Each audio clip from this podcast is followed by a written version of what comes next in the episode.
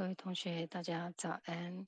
呃，今天想跟大家分享一个简单的佛法。我们每天的礼佛，呃，这礼佛可以。礼佛，我们的阿弥陀佛，就等于礼十方诸佛菩萨。那阿弥陀佛呢，也是一切法的总持。所以，当我们在礼佛的时候，其实是降伏我们的傲慢心，然后去除我们的骄慢，同时也增长我们的功德。因为我们在拜佛的时候，就是在增加自己的福慧。